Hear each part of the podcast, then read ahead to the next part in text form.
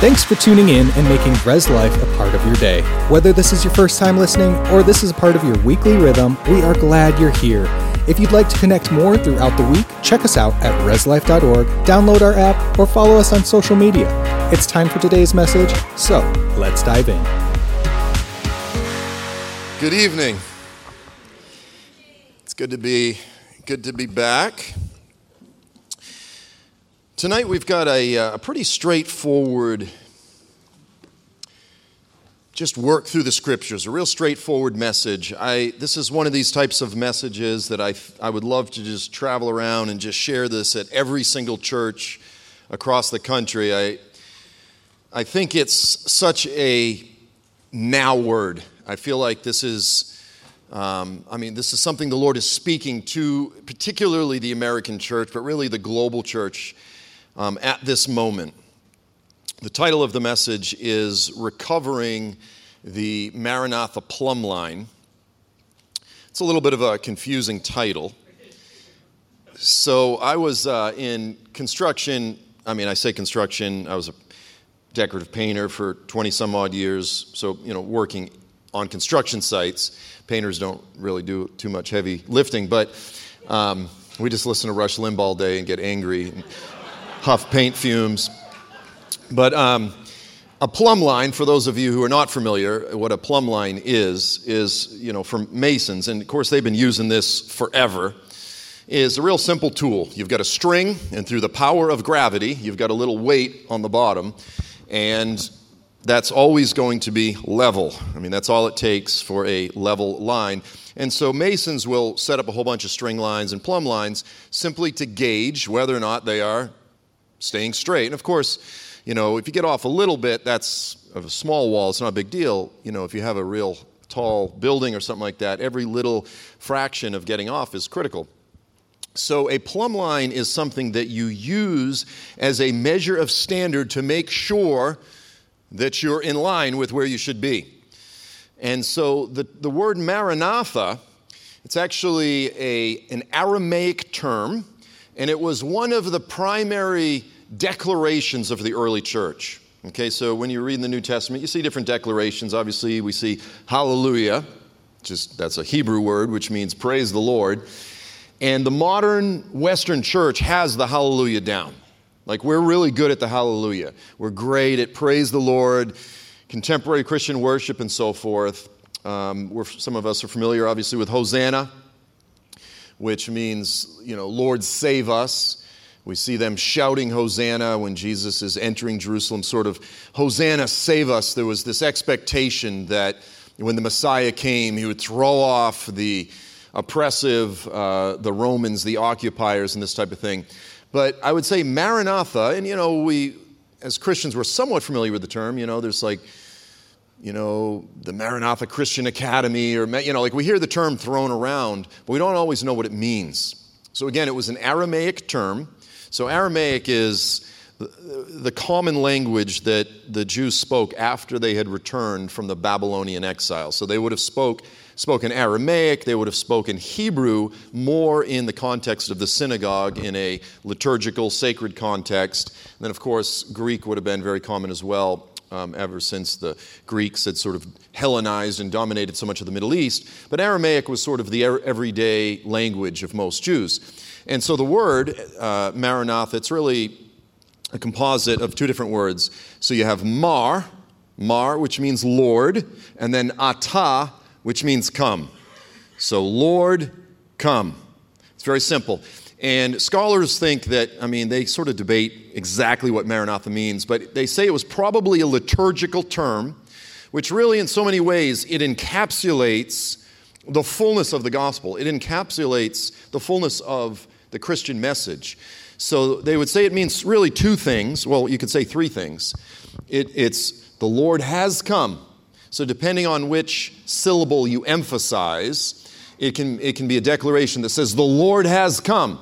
To which we all say, Yes, amen. He came. He has made atonement for us. He came for sin, to make atonement for sin. But it's not just the Lord has come, it's the Lord is coming. He's coming back. So He has come, He is coming. And in these two statements, we really have the fullness of the Christian message. Oftentimes today, the modern Christian gospel, it's the Lord has come. We go, yes, but that's not the end of the story. It's not the end of the story. The Lord has come, but He's coming back. I, um, slightly inappropriate, but I always tell this because it's funny and it, and it, uh, it hits home. I mean, it makes sense. But so I was in Scotland several years back. It might have been, might have been around the time I was here four years ago. And um, I was sharing this message, and I was saying, like, so many Christians teach that the kingdom of God is now. We're in the kingdom of God. And it sort of minimizes the actual physical kingdom of God that will be established on the earth when Jesus comes back. So much of the emphasis is placed on the now. Now, that's that's kind of inevitable because we're here now, so this is obviously where we're going to tend to focus. But theologically, the scriptures, the overwhelming weight of the scriptures, it's looking forward. It's looking forward to the restoration of all things, to the, the regeneration, to the resurrection. And so I was speaking of these things and how this is sort of a controversial issue within the church. And after I was done speaking, this little sweet, little white haired I don't know if she, I can't remember if she was Scottish or Irish, blue eyes, and she just walks up and, and she said, Oh, Joel, you're so right. Does that sound, I don't know. Um, you're so right. She said, because if the, if the kingdom is now, if the millennium is now, then the millennium really sucks. And I was like, she gets it. This is the whole point. It's like if this is all there is, then our gospel, it's not really all that appealing. It's like, I mean, don't get me wrong, it's better. It's better than when we were not saved, but there's so much more, and the gospel holds out so much more hope. It's so rich with anticipation. And so the, the, the creedal element of Maranatha was the Lord has come, He is coming, and then it's a cry, Come, Lord Jesus. And this is the cry that I'm absolutely convinced that the church today needs to recover. We need to recover this declaration and this cry, this groan that was clearly evident within the early church. I believe it was one of the primary driving factors that allowed the early church to turn the ancient world upside down in just a generation. And I think the lack of the Maranatha cry is one of the most significant problems in the church today. We're so focused on the now, we've lost touch with the yet to come, if that makes sense, because there is so much that is yet to come. So I'm going to start out in Genesis 3:15. This is really where so many theological tracks start. If you want to study what does the Bible say about the coming of the Messiah, what does it promise? Everything starts at Genesis 3:15. Scholars sometimes call this the first gospel. It's the first place that the gospel is. It's just in seed form, in kernel form. It's in, in introductory form. The gospel, the good news, is introduced. So Adam and Eve had sinned. They had disobeyed God. Uh, you know, and he was just, he was like, I gave you one rule. You know, like, you can enjoy everything, but don't eat from this tree.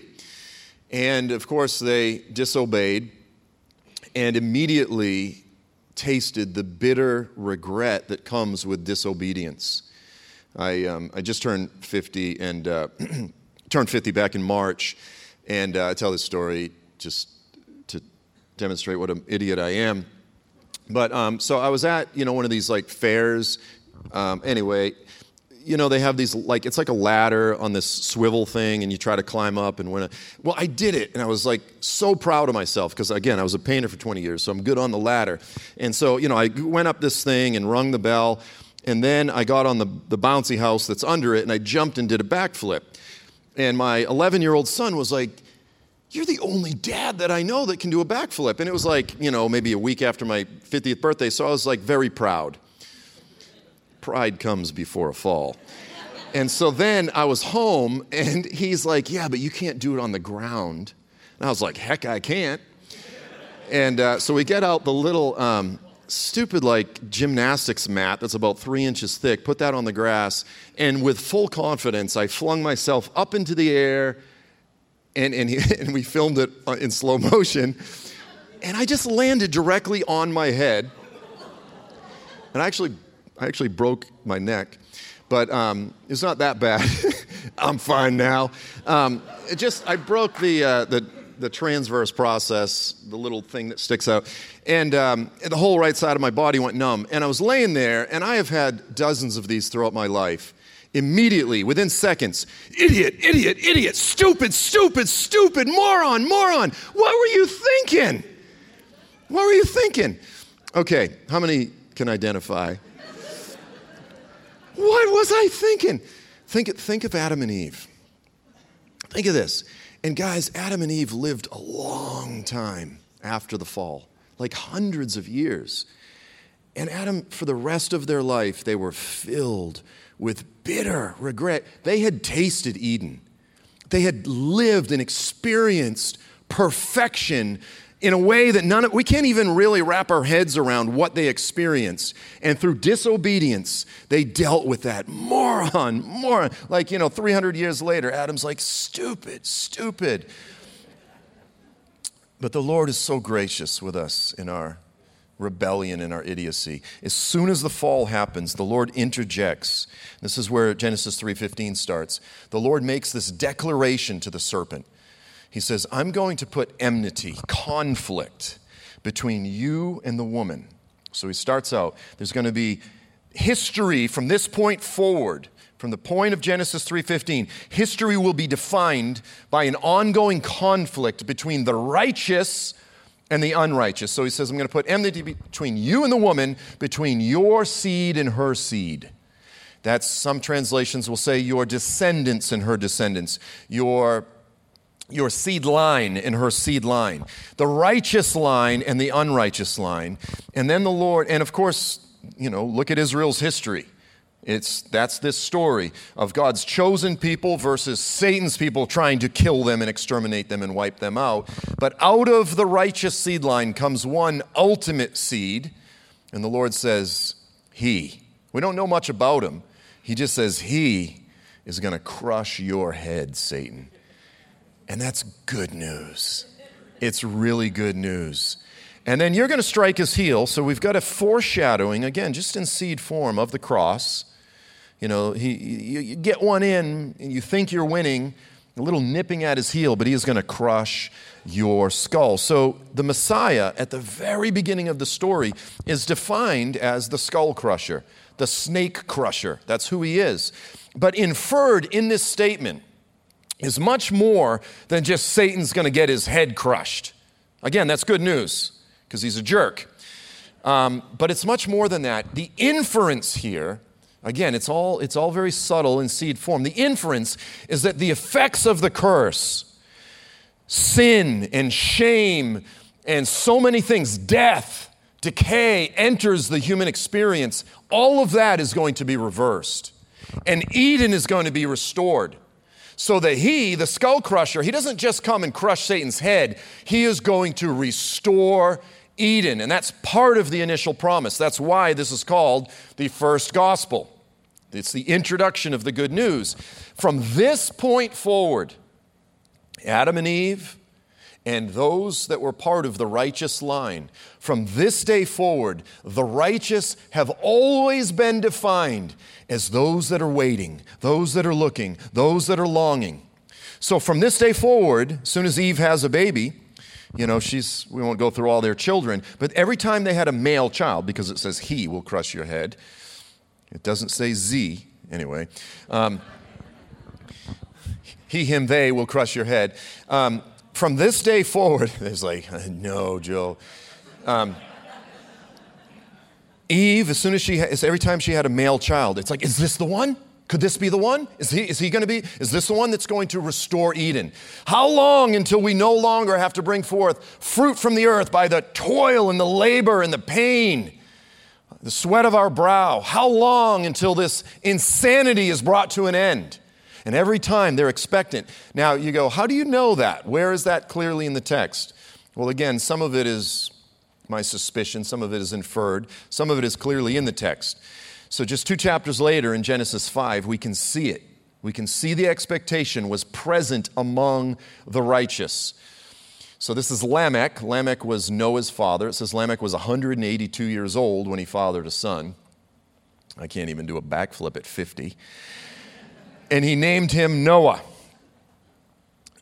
And he says, why does he name him Noah? Because we won't unpack what Noah means. He says, for this one, this one will bring us relief from all of the agonizing labor of our hands caused by the ground that the Lord has cursed. As a result of the curse, we have this agonizing situation day after day, groaning just simply to eat, simply to get through, simply to get by. And, and, and Lamech was hopeful. Now, of course, Noah was not the one.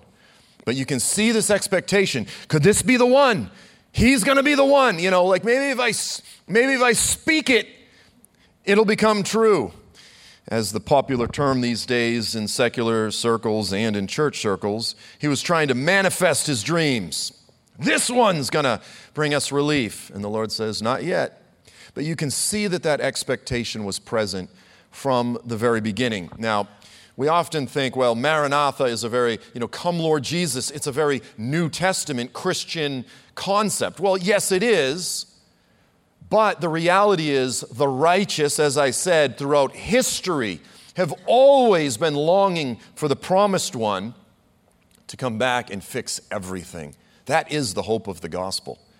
Really, if you, if you really unpack what the Bible promises with regard to gospel hope, yes, it's the restoration of Eden, and there's a lot in that. It's the restoration of the garden temple paradise you could say it's an amplified Eden. It's, it's Eden, yay, it's even something better than Eden. And then you combine that with the, the glory, uh, uh, the time of uh, David's kingdom or even Solomon's kingdom, at the height of its glory, amplified, combine that with an amplified Eden, and you're beginning to get a picture in terms of how the prophets speak of the age to come after the Messiah returns and fixes everything. It is a glorious theocratic kingdom with Jesus on the throne and all of the nations streaming up to Jerusalem to worship the beautiful one. It's a beautiful picture. So, Isaiah 40, we're going to look at some different passages that most folks don't think of in terms of having, embodying the Maranatha cry.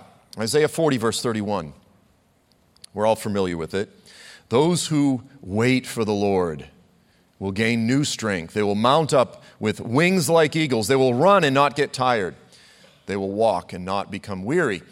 So, we, as Christians, often quote or sing this verse in the context of our present experience. So, life is difficult.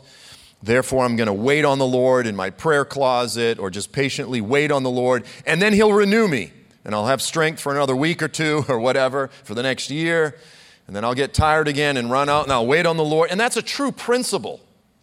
But that's actually not the context. What's being spoken of here is it's saying those who throughout their lifetimes live a life of waiting, those whose lives are defined by groaning and waiting and yearning and hoping in the Lord, the day is coming when we will be renewed. We will, we, as Lamech says, we will find relief. Okay, and we will mount. So when it's speaking of mounting up on wings like eagles and all of this, it's speaking of the resurrection in the ultimate sense. And the word there in the Hebrew, it's kavah. Okay, I don't speak Hebrew, don't pretend to. From the New American Standard Hebrew, Aramaic, and Greek dictionary, it says kavah means to wait for, to eagerly await, to expect, to hope, to hopefully await, to look eagerly for, to wait patiently for. So it's not just wait, it's to hope. To those who invest all of their hopes and dreams in the return of Jesus and in the gospel, in the reality that he is coming back. To those who invest their whole lives in this, we will be renewed. Now, again, the principle is true. Wait on the Lord, He'll renew us. But that's not the primary meaning. And so you see this throughout the scriptures. Oh, so here's a few different uh, translations. The CSB says, Those who trust in the Lord will renew their strength. The NIV says, Those who hope in the Lord. The NASB says, Those who wait on the Lord. See, wait, hope, trust Very, in the English, sort of very different words, but the word kavah, it kind of entails all of the above. It's not just, I'm just waiting, you know, tapping my foot. No, it's, I'm investing my hopes, my longings, my dreams. I'm laying down my dreams because I believe in a better dream. Right? Why did, you know, why, why did we all forsake the temporal pleasures of this world? Why did I quit doing drugs 30 some odd years ago? Because I believe in a much better euphoria. I believe in the, the, the joy that is to come. And, you know, and you go, how you, you're comparing the kingdom of God to drugs? When the prophets speak, it, says, it uses language. It says, sorrow and sighing will flee away. And then it says, gladness and joy will overtake them. You know, like just that concept, that the, the emotional language there. Gladness and joy will overtake us. I think the, the degree to which we will be exceedingly joyful is almost beyond our comprehension. And I actually I don't think it's a bad comparison. People flee to all sorts of things in a hope of attaining some type of relief. Um, alcohol, illicit relation, whatever it is that people lean on. And, uh, you know, it's, it's funny the way that we lie to ourselves as Christians. We think, oh, life's really hard. So we tend to lean on these little things, thinking, oh, whatever it is, you know, everybody has their, again, alcohol, weed, relationships. I mean, is, is, is uh, weed legal here in Michigan? Yeah, so like, this is right, the new pastoral frontier that every parent and pastor is, is dealing with. The utopia that I dreamed of when I was 18 is here, and it's boring and horrible, especially being a parent. But anyway, we lean all, all these things and we think it's going to help us get through. No, it's just cumbersome. Now you're trying to finish the race, but now you're dragging along, you know, like a couple extra gallons of milk. Right? Like we think, oh, this is going to make it. No, it's just because it says in Hebrews, right? It says, let us lay aside every encumbrance and let us run the race set before us and the sin. Let us lay aside every encumbrance and the sin that so easily entangles every one of us. Like we need to recognize, like, because we, we so focus on, oh, you know, the mainstream media or the education, the, you know, like they're, they're, they're telling lies. And I go, yeah, they're telling a lot of lies. But you know what the biggest, most dangerous lie is? It's the lies that we tell ourselves. Those are the worst. Those are the ones that you have to watch out for. Those are the ones we all need to be very aware of. Sorry, that's a little side sermon. Psalm 25, verse 3 Indeed, no one, none of those who wait for the Lord will be ashamed. If you invest your life and lay everything down, Paul the Apostle goes, Look, if Christ hasn't been raised from the dead, then we of all people are to be pitied. And he's kind of saying, like, look, if the gospel isn't true, because quite frankly, if you really think about it, The idea that our hope, everything that we are emotionally, spiritually, financially investing in, is we believe the day is coming when a divine Jewish God man is going to burst forth from the sky and save us. Yeah, woo. But it's also pretty crazy if you think about it. Like, it's kind of a weird thing to believe. And Paul recognizes that. And then we believe, and when that happens, our rotting, decaying bodies, corpses in the ground, unless we're hopefully comes back soon, will be raised up out of the ground, clothed with flesh, and will live forever. That's a pretty crazy thing to believe, too. But the Bible says those of you who are crazy enough to hope in that, those of you who invest everything in that, who really believe it and live like it's true, you won't be ashamed. We will not be ashamed. And you know, let me just say this because I, you know, I believe it with every shred and every fiber of my being. It's actually the most reasonable thing in the world to believe. It's funny how skepticism and unbelief um, it masquerades as rational but it's not. It's actually incredibly irrational. And what we believe actually makes more sense than any other message, philosophy, anything else out there in the world. If Jesus is not coming back from heaven, then this entire thing is the biggest cosmic nightmare imaginable, quite frankly. Philosophically, the only thing that answers all of the deepest questions that humans ask is the divine Jewish God man bursting forth from heaven to raise up our bodies out of the ground. It's really the only thing that actually makes sense.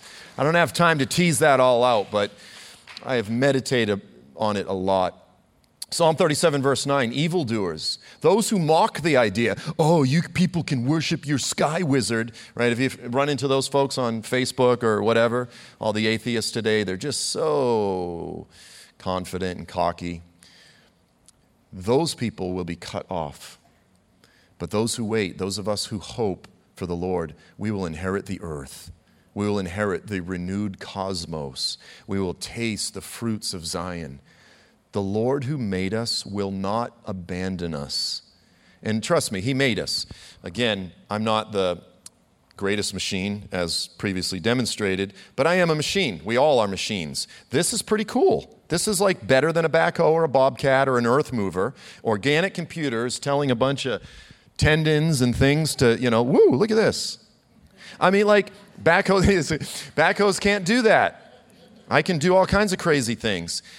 We have been designed with purpose. The entire, you go look out, every, outside, everything around us is designed by an intelligent being who designed the machine to work. We are um, well, you go outside, trees are oxygen creating machines, and then we in turn are carbon dioxide creating machines, on and on. Every part of that tree out there, the leaf, the, the pith, the bark, the roots, everything is designed for a purpose. The entire earth is a machine, if you will, an organ, an organism, an organized organism and knowing that he created us he, he didn't just do it like some kind of evil creator and go aha i'm just going to you know let you live out your nightmare and die and that's the end and i'm going to give you this book and lie to you and trick you all and like he's just some big evil like that just is the stupidest the, the idea that there is no god and that we're not designed is the stupidest thing imaginable i'm sorry the blind watchmaker's argument which is what I was just explaining in philosophical terms, it is in, unimpeachable. It's, uh, you can't get around it. We have been designed. And the idea that the one that designed us is anything other than caring for us, again, it's the only thing in the world that makes sense. Psalm 147, verse 11. The Lord actually favors those who fear him. And now, this is what's called a parallelism, which means those who fear him are also described as those who wait for his loving kindness. So to fear the Lord is to believe in and wait for and yearn for the day of his appearing, his loving kindness. The Lord is good to those who wait for him. How many want the favor of the Lord on their lives, right? I want the favor of the Lord. So I say, Lord, give me the grace to die to this age, to lay aside every encumbrance, and to fully fix my emotional, uh, my emotional thought life, the meditations of my heart, and my actions, which prove that I believe what I say I believe. Let my life be defined by being a life of faith. I believe in the things that are, as of now, unseen.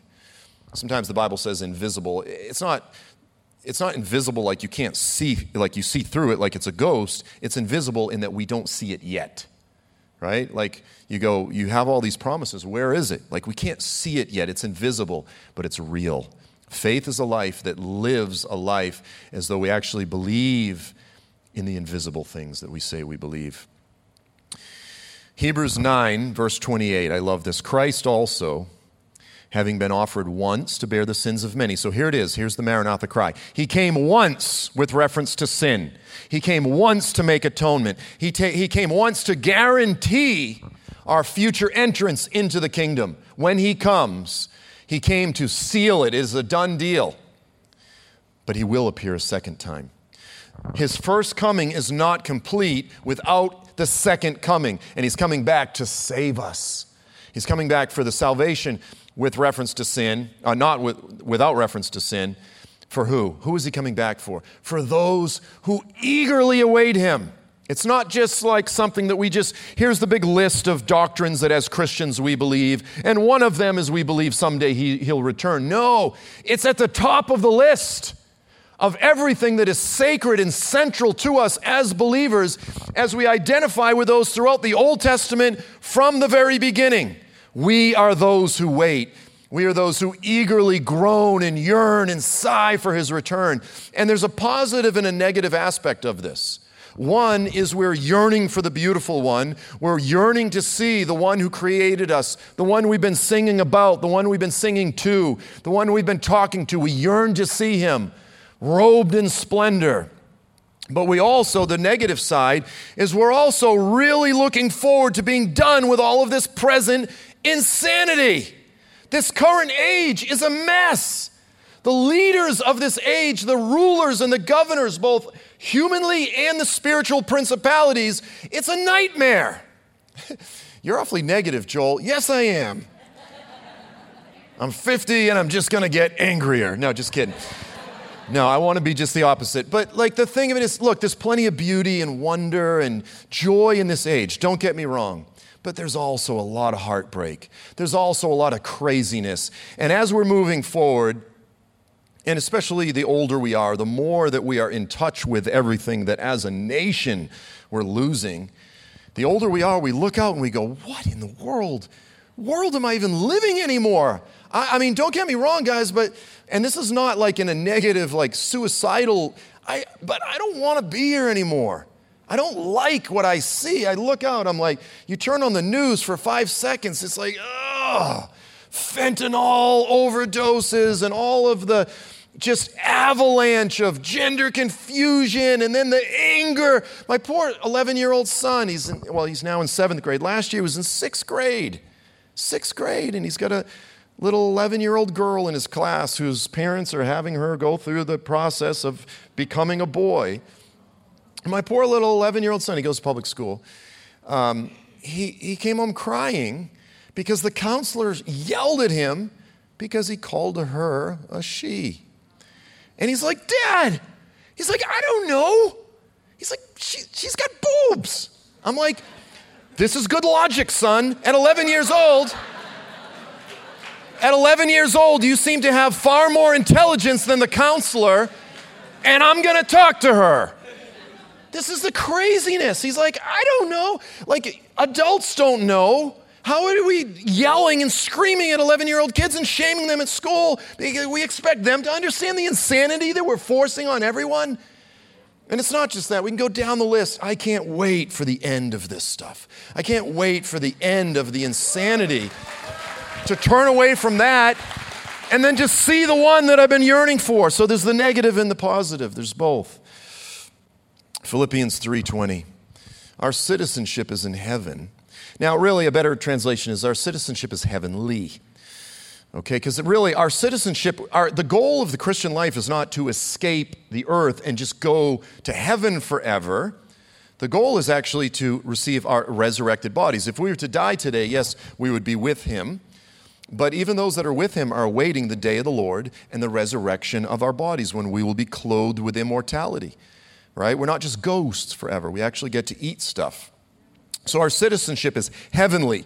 Heaven is the location from which our authority comes.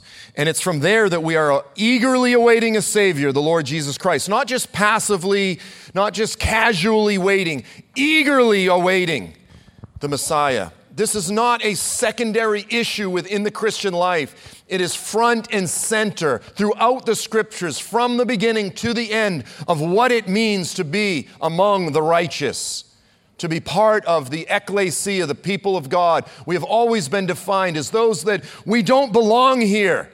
We're uncomfortable with this age, with this system. We're yearning for the heavenly kingdom. There's something in us that won't let it go. Burns within us. 1 Peter 1:13. Peter urged us to fix our hope not just a little bit, completely on the grace that will be brought to us when at the revelation the Greek word is apocalypsis, at the revealing, the appearing of our Lord Jesus Christ. So I'm going to skip forward. I don't have you guys been putting the verses up? Yeah, okay.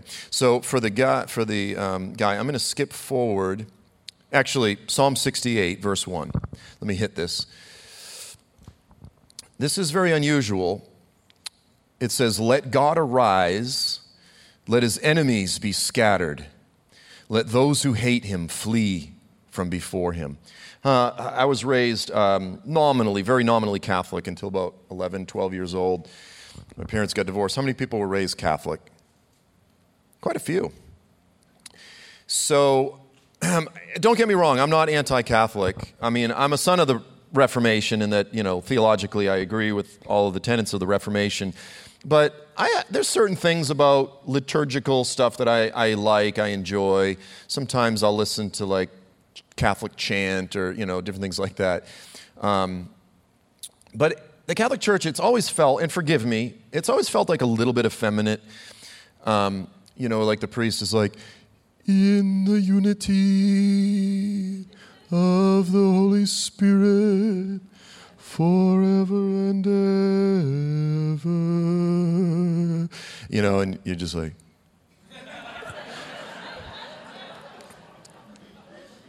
it's never that that's that's never really resonated with me. But you know what I love, and again, this is just personal taste. I love these Eastern Orthodox, deep throated, black bearded, black robed Russian Greek guys. They're like, because this is their favorite psalm. If you listen to Eastern Orthodox chant, let God arise, let his enemies be scattered. Let those who hate him flee from be as wax melts before the fire, so let them perish. Like this is I love when they chant this psalm. It's it's like one of my favorites. Smoke wafting out of their beard. But what this is, it actually is let God arise. What, what's being said here? So, in the Exodus, when the Israelites were coming up out of the desert, the Ark of the Covenant, well, two things represented the presence of God. One was the pillar of cloud, that was the very presence of God. And the Ark of the Covenant also represents the presence of God. And whenever Israel would be encamped in a spot, whenever the cloud lifted and moved, Israel would follow it. And the Ark of the Covenant was designed to be carried, it had rings on the side. The priest would stick a pole through the rings, pick it up, and when they picked it up, Moses would say, Let God arise let his enemies be scattered. And as long as they went with the presence of God before them, they would defeat their enemies. And they did. I mean, they, boom. And so later, years later, David writes Psalm 68. So when, when David, now they're in the land, this is hundreds of years later, and the Ark of the Covenant hasn't been brought all the way up to its resting place on Mount Zion. It's back at the house of Obed Edom. And when David, there was this big celebration, he goes, it's only a few miles. But when the time came to bring the ark to where it belonged, when they lifted it up, David, like Moses before him, said, Let God arise, let his enemies be scattered. And then came the big celebration, you know, when David was dancing in his sort of tunic and his wife Michal got all upset at him. Oh, how the king has dignified. Has the king become a charismatic? Um, I thought we were Baptists. I'm just kidding. But um, that, that's that whole episode. But the language here, what does it mean, let God arise? Because now you have Psalm 68. The term, essentially what it's inferring, it is the Maranatha cry of the Old Testament. This cry, this prayer, let God arise, what it is, is it saying, get up off of your throne and come down. Enough is enough. That's the idea. It's not just some general, it's get up off of your throne and come down. As you saved the Israelites, as you did wonders, as you split the sea and defeated Pharaoh and his armies, come back and save us again. We're exhausted, Lord. Let God arise. Maranatha, come down, save us, O God. And you, when, once you start seeing it, once you start seeing the groan, once you start seeing the cry, you go, it's everywhere. It's not just in the New Testament, it's, in it's everywhere. It's stabilizing in a chaotic world. Hebrews 6, verse 19. This hope, this hope of what? This promise, this guarantee, this hope that He's coming back, we have as an anchor for our souls, a hope that is both sure and steadfast. I love this When, because guaranteed, everything that can be shaken will be shaken. When the nation that you love starts melting down and falling apart, we have an anchor of hope. When your health, when your life, when whatever it might be, your marriage, your kids, when, when life is chaotic, out of control, we have an anchor of hope. It is firm, unmoving, secure. We can hold on to that. Everything else can fall apart. We have an anchor of hope for our souls.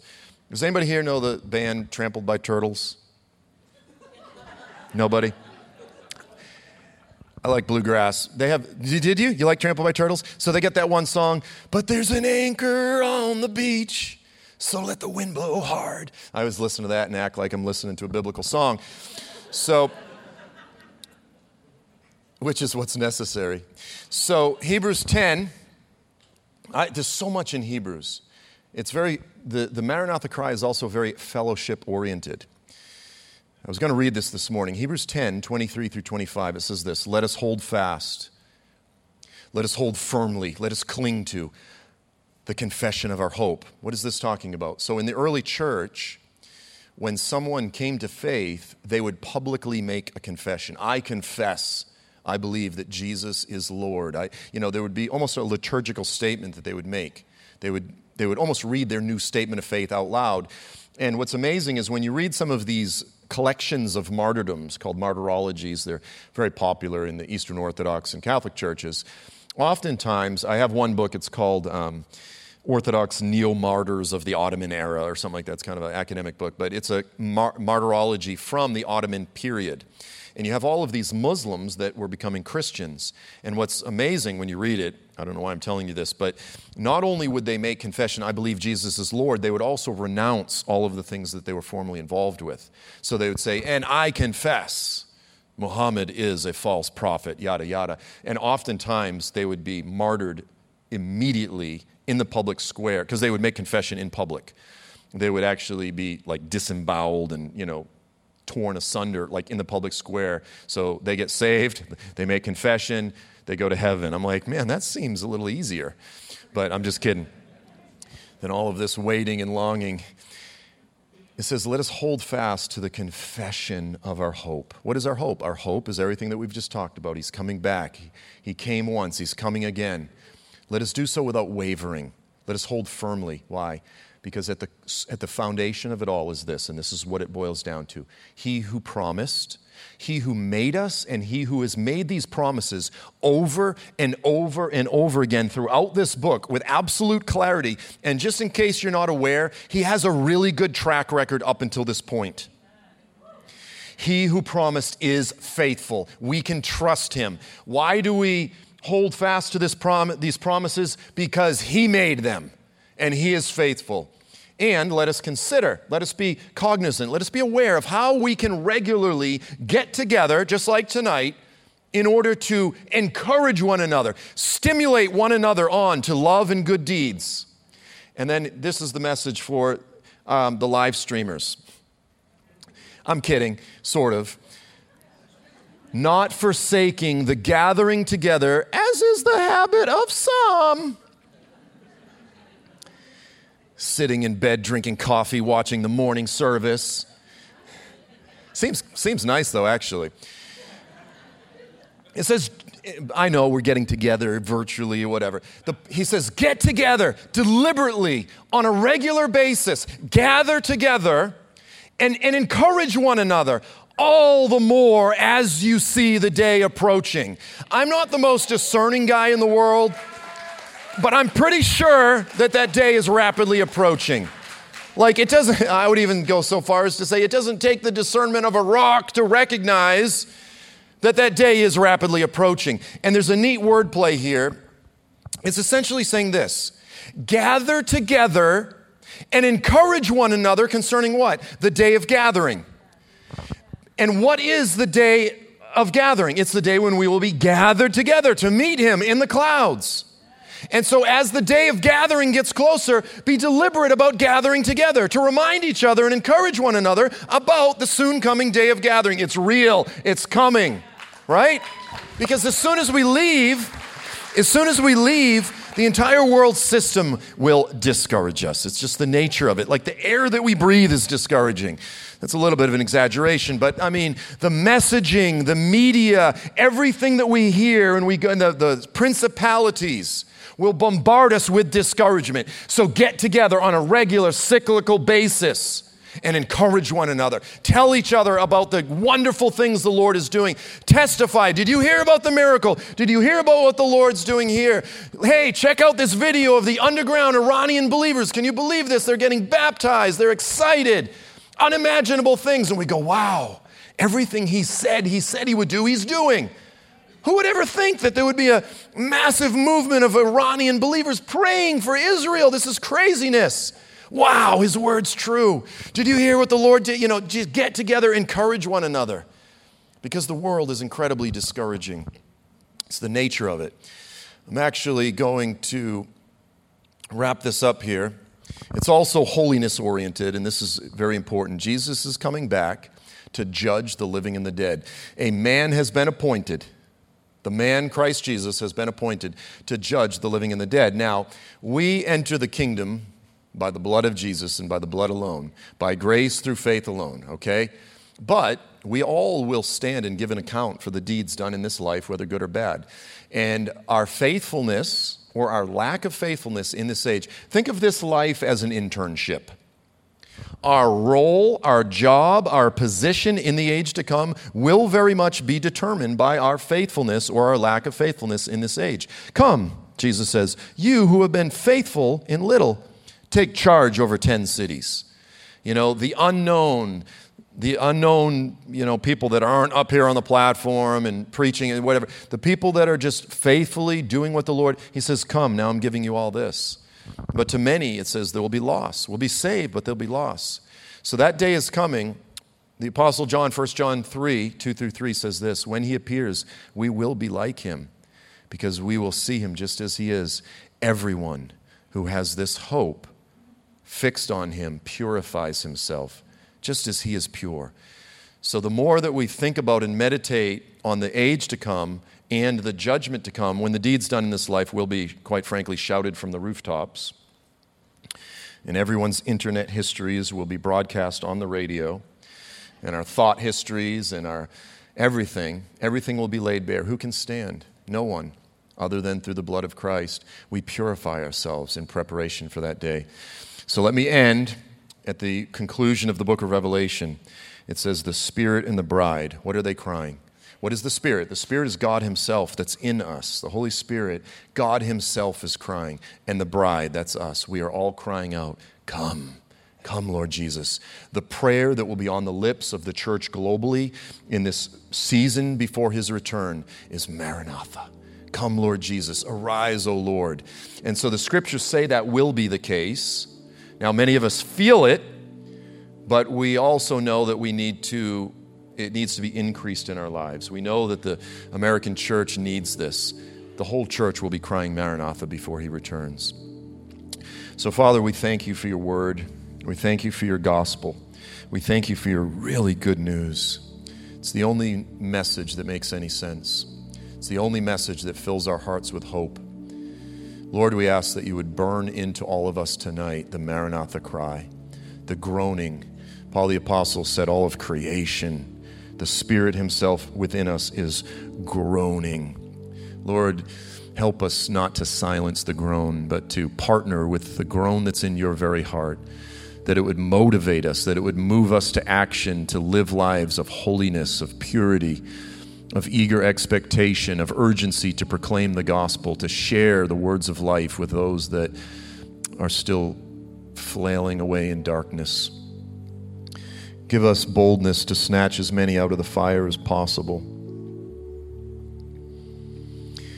Give us a steadfast heart in order that we can hold firm until that day when we'll see you face to face.